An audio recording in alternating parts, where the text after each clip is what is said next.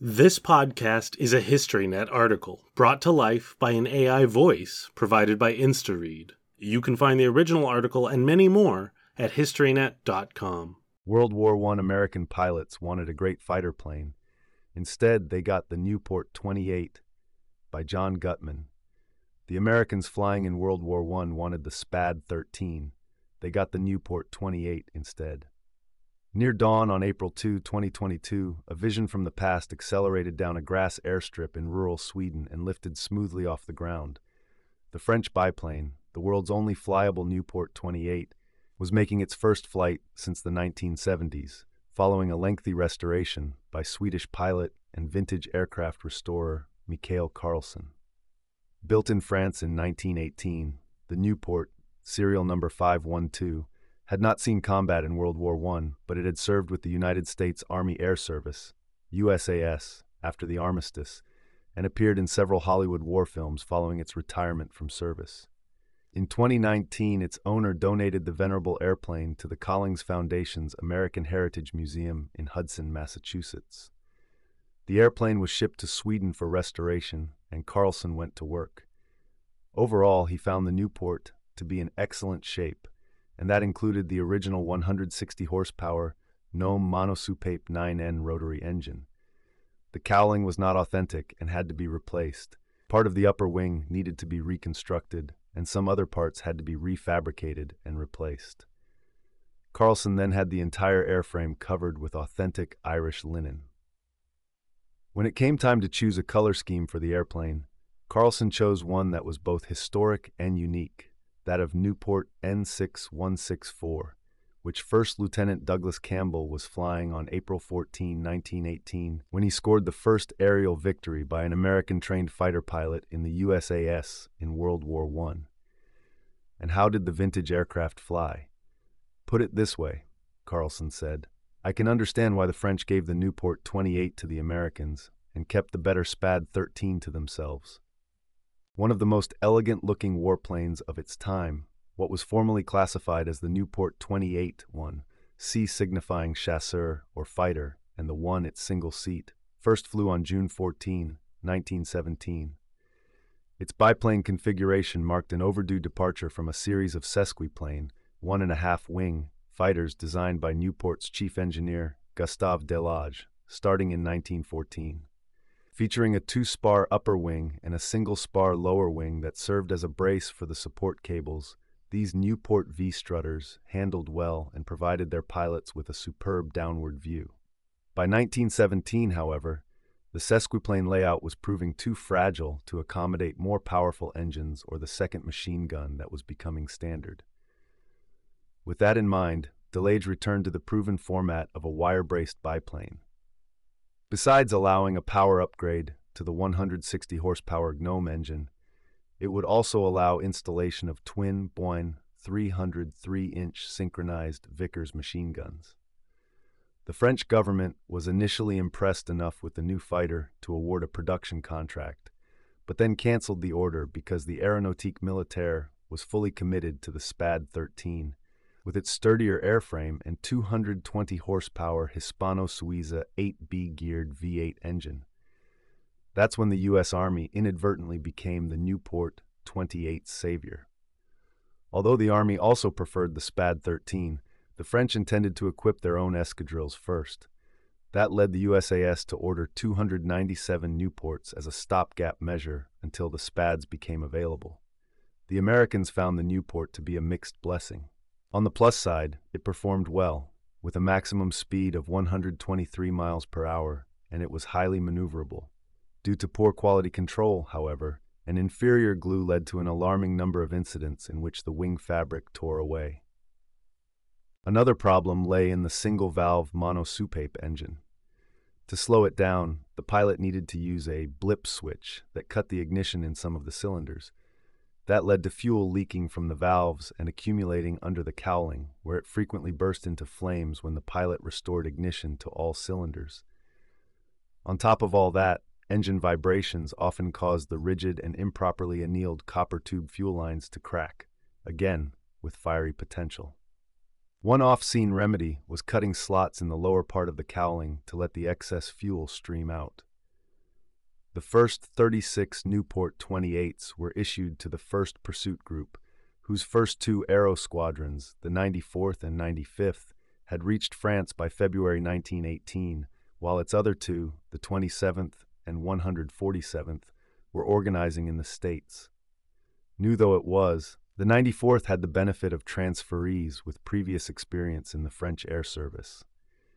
In March, its commander was Major John W. F. M. Huffer, a former member of the Lafayette Flying Corps, LFC, with experience in escadrilles N95 and N62 over the Western Front and F 36 over Italy. His operations officer, French born Major Gervais Raoul Lufbery, had flown with the famed American volunteer Lafayette Escadrille, SPA 124, and was the war's highest scoring American ace thus far with 16 victories.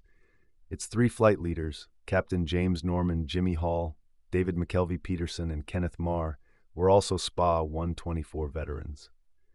The first Nieuport 28s arrived without guns, but on March 6 Lufbery, disgusted at the delay, led the 94th's first frontline patrol in unarmed airplanes, his lucky wingmen being First Lieutenants Douglas Campbell and Edward Vai.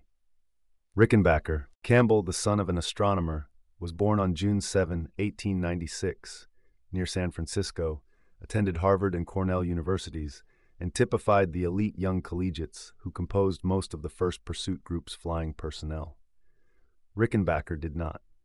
Born in Columbus, Ohio, on October 8, 1890, Edward Rickenbacher, the son of Swiss immigrants, had Americanized his last name to Rickenbacker and said he added the middle name Vernon because it sounded classy.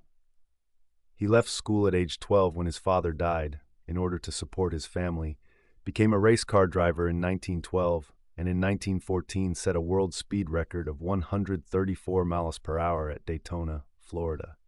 In spite of a lifelong fear of heights, Rickenbacker became fascinated with aviation, but at 27 was considered too old to join the USAS once the U.S. entered the war.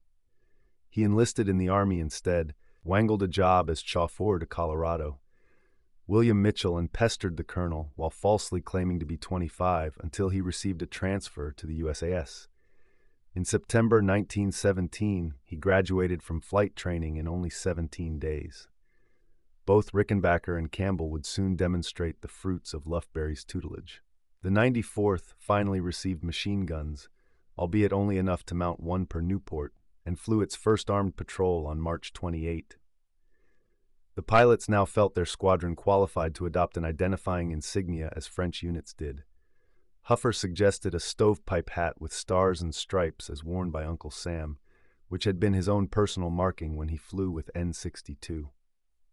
Captain Paul H. Walters, the squadron surgeon, raised a cheer by proposing that, since the 94th's hat was now in the ring, it be depicted accordingly.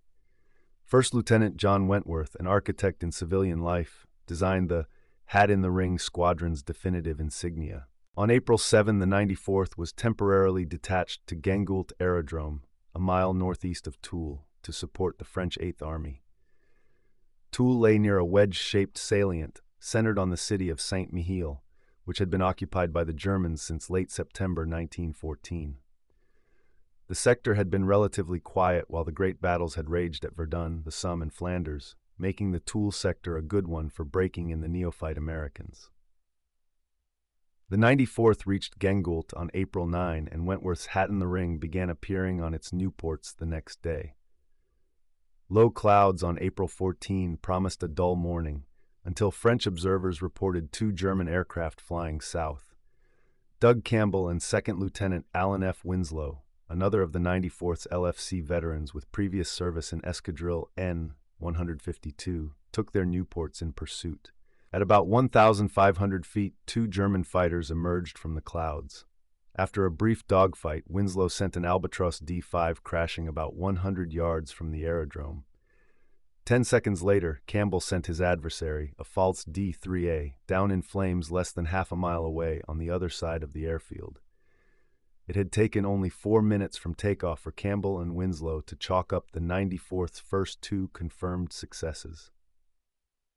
Campbell's was the first by an American trained aviator. On April 26, the French awarded both victors the Croix de Guerre.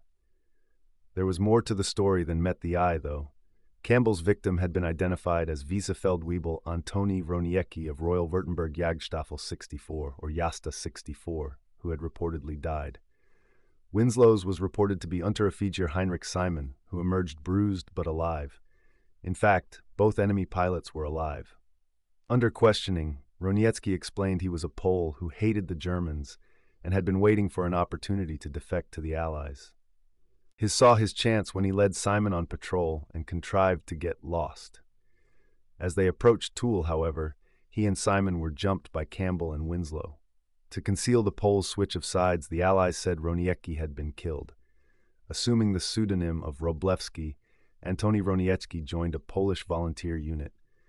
In 1936, he entered Poland's intelligence service and spent some time spying in Berlin. In World War II, he served in the Royal Air Force, and he died of natural causes at the Polish RF base in Blackpool, England, on the March 31, 1941, almost 23 years after he first died in World War I. The Nieuport 28 had served Campbell and Winslow well on April 14, but its flaws became evident in subsequent combats. On May 2, First Lieutenant James A. Meissner downed a Hanover CL 3A, but then most of his upper wing fabric tore loose as he pulled out of his dive. Meissner survived thanks to his skill and the fact that the Nieuport 28's ailerons were mounted on the lower wing. Diving from an opponent during another encounter with Jasta 64 on May 7, Captain Jimmy Hall saw his upper wing fabric tear away, and then a 37 mm anti-aircraft shell smashed his motor. Under the circumstances, he was fortunate to survive the crash landing with just his nose and an ankle broken, but he was taken prisoner. Diving on 3 Albatros D Vass over Richemont on May 17, Rickenbacker saw one spin down, but as he leveled out his upper wing fabric also stripped away. After spinning down to 1,100 yards altitude, Rick managed to gradually flatten out and made a crash landing at his aerodrome. The 94th's most dramatic day since the capture of Jimmy Hall occurred on May 19, when a Rumpler from Armee Abteilung C's Rheinbildtrupp, long-range picture section, number 3 crossed the lines, and in the course of several fights Observer shot down Raoul Lufbery, who fell from his plane. An hour after Lufbery died, Doug Campbell drove another Rumpler down in flames near Flirey, killing its crew. Rickenbacker earned his fifth victory on May 30, when he shot down a two seater and became the first American trained USAS fighter ace. While circling with a German fighter in the same fight, Meissner was grazed from above by another's undercarriage, which tore the guy wires of his upper wing. After nursing his Nieuport back over the lines, Meissner was credited with the plane that collided with him. Having survived two such incidents, Meissner was proclaimed a pilot who didn't need wings to fly by his squadron mates. He later commanded the 147th Aero Squadron and survived the war with eight victories. The markings of his Nieuport N6144 Number 8 now grace the Nieuport 28 at the National Air and Space Museum's Udvar-Hazy Annex. Campbell became an ace on the last day of May when he sent a two-seater crashing off the Limey Monteville Road, killing the crew. Later that afternoon, the first pursuit group finally reached full strength when the 27th Aero Squadron, commanded by Major Harold E. Hartney, and the 147th under Major Jeffrey H. Bonnell, arrived from Epiez. On June 5, Campbell and Meissner downed a Rumpler, wounding its observer, but Campbell was wounded in the back and had to be invalided out of the 94th. He wouldn't return to the unit until the armistice. Besides being one of the pioneer USAS fighter pilots, Campbell was exceptional in that all six of his victories, and even one of the unconfirmed ones, corresponded with documented German casualties. He later became vice president and general manager of Pan Am World Airways and died at his home in Connecticut in 1990 at the age of 94. On June 28, the first pursuit group moved to Touquin Aerodrome 20 miles southwest of Chateau Thierry near the Marne, to participate in Allied efforts to stem what turned out to be the final German bid for victory. The Toul sector had given the first pursuit group pilots a relatively easy environment in which to hone their skills. They had done well and felt ready, willing, and able to take on the enemy's best, which was just what they were about to do. Instead of Albatros and Pfalz scouts, their principal opponent would be the Fokker D VII, arguably the best fighter of the war, operated along the Marne by hardened veterans of 3 Jagdgeschwader, or fighter wings. JG-1, the original flying circus of the late Manfred Freiherr von Richthofen, was now under Oberleutnant Hermann Goering and comprising Jasta 4, 6, 10, and 11. JG2, commanded by Oberleutnant Rudolf Berthold, consisted of Jasta 12, 13, 15, and 19. JG3, led by Oberleutnant Bruno Loerzer, had Jasta Boelcke 26, 27, and 36. Between these and a supporting cast of experienced Jagdstaffeln facing it, the first pursuit group was about to be thrust into the major leagues. Among the earliest Nieuports lost was that of 2nd Lieutenant Walter B. Wanamaker of the 27th Aero, shot down by Jasta 4's commander, Lieutenant Ernst Udet, on July 2. Udet cut the serial number from Wanamaker's rudder as a souvenir. Later, while stunt flying at the Cleveland National Air Races on September 6, 1931, Udet was reunited with Wanamaker, then a judge in Akron, and returned the trophy to him. It can be seen at the Museum of the United States Air Force in Dayton, Ohio. Between July 2 and August 1, the American Nieuport pilots were credited with 35 victories, although only a fraction of them matched German loss records. Their own losses included 10 killed in action, 4 wounded, and 12 taken prisoner. Among the dead was First Lieutenant Quentin Roosevelt, youngest son of former President Theodore Roosevelt, shot down in a Nieuport of the 95th Aero Squadron on July 14 over Chamery by Unteroffizier Karl Emil Graper of Jasta 50. Among the captured was Alan Winslow of the 94th, who received a bullet through his left elbow while battling a Fokker and had the arm amputated in a German hospital. By July 25, the last German push had failed, and the Allies were going on the offensive. That was also the day the 95th Aero Squadron's newly acquired SPAD 12 made their combat debut. First Lieutenant Grover Van was killed, but the 95th's three claims included Lieutenant Karl Menckhoff, commander of Royal Saxon Jasta 72 and a holder of the Orden pour le Mérite, with 39 victories. Taken prisoner, Menckhoff was much chagrined to learn that First Lieutenant Walter L. Avery had brought him down in his first air-to-air combat. On August 1, the 27th sent up 12 SPADs and 6 Nieuports, but took a beating at the hands of the flying circus, including at least two SPAD pilots, First Lieutenants Oliver T. Beauchamp and Charles B. Sands among the three dead. Four others were taken prisoner. Even while the Nieuports fought their last fight, the Americans had remedied their technical problems and wanted to order another 600 with American-made Marlin machine guns in place of the Vickers. By then, however, SPAD 30s were available, and the U.S. canceled the order.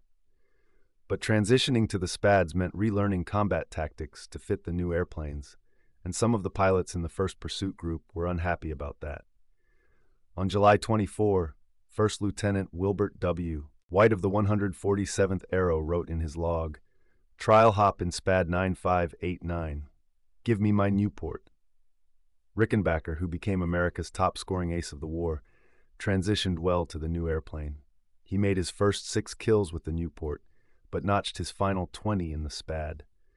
The SPAD 13 proved to be a greater headache to its mechanics than it was to its pilots. With nine contractors scrambling to provide the fighters for the French, British, Italians, and Americans as fast as possible, their quality was inconsistent to say the least. Of 14 SPADs delivered to the first pursuit group on July 13, only one was listed as flyable the next day. The 94th Aero Squadron alone reported 124 cases of leaking oil pipes and problems with oil pumps, carburetors, magnetos, gas tanks, gauges, reduction gears, and other parts between July 18 and 31. Our mechanics dug into their job with fine spirit, wrote the First Pursuit's commander, Major Harold Hartney, although it meant four days for a complete overhaul of the new water-cooled engine against four hours on the air-cooled monosoupape. They realized the additional risks being taken by the pilots and accepted the situation with good grace. Thanks largely to a post-war career in Hollywood films, six original Nieuport 28s have survived. two of them in Switzerland, which used 15 as fighter trainers until 1930, but only the Collings Foundation Nieuport that Mikael Carlsson restored still flies. Sure, it flies as well as anything else from this era, or rather, it flies just as badly as anything else, Carlsson said after logging his first flights. It's okay, but it is extremely heavy on the ailerons. It's rock solid. If you were to fly it at maximum speed, you'd have to use both hands to be able to roll it. It feels safe in flight. The only thing is that it runs on full throttle all the time. So it's always pushing. When you throttle up for takeoff, everything happens in an instant. It just goes bam. The tail comes up in the blink of an eye, and you are airborne after 50 to 70 meters. I don't pull it up. I will let it leave the ground by itself. I'd rather roll for a few meters extra just to make sure to keep the speed up. By June, Carlsson had logged five flying hours in the Nieuport, each flight recreating the look, sound, and smell of a lost aviation era, a time when American pilots needed French technology to join the war in the air. After its flight tests, the airplane was packed up and shipped to the American Heritage Museum in Massachusetts, traveling in the opposite direction from the Americans who had cut their teeth on Nieuports more than a century earlier. Thank you for listening to this HistoryNet article. For more in depth, compelling historical content, please visit HistoryNet.com.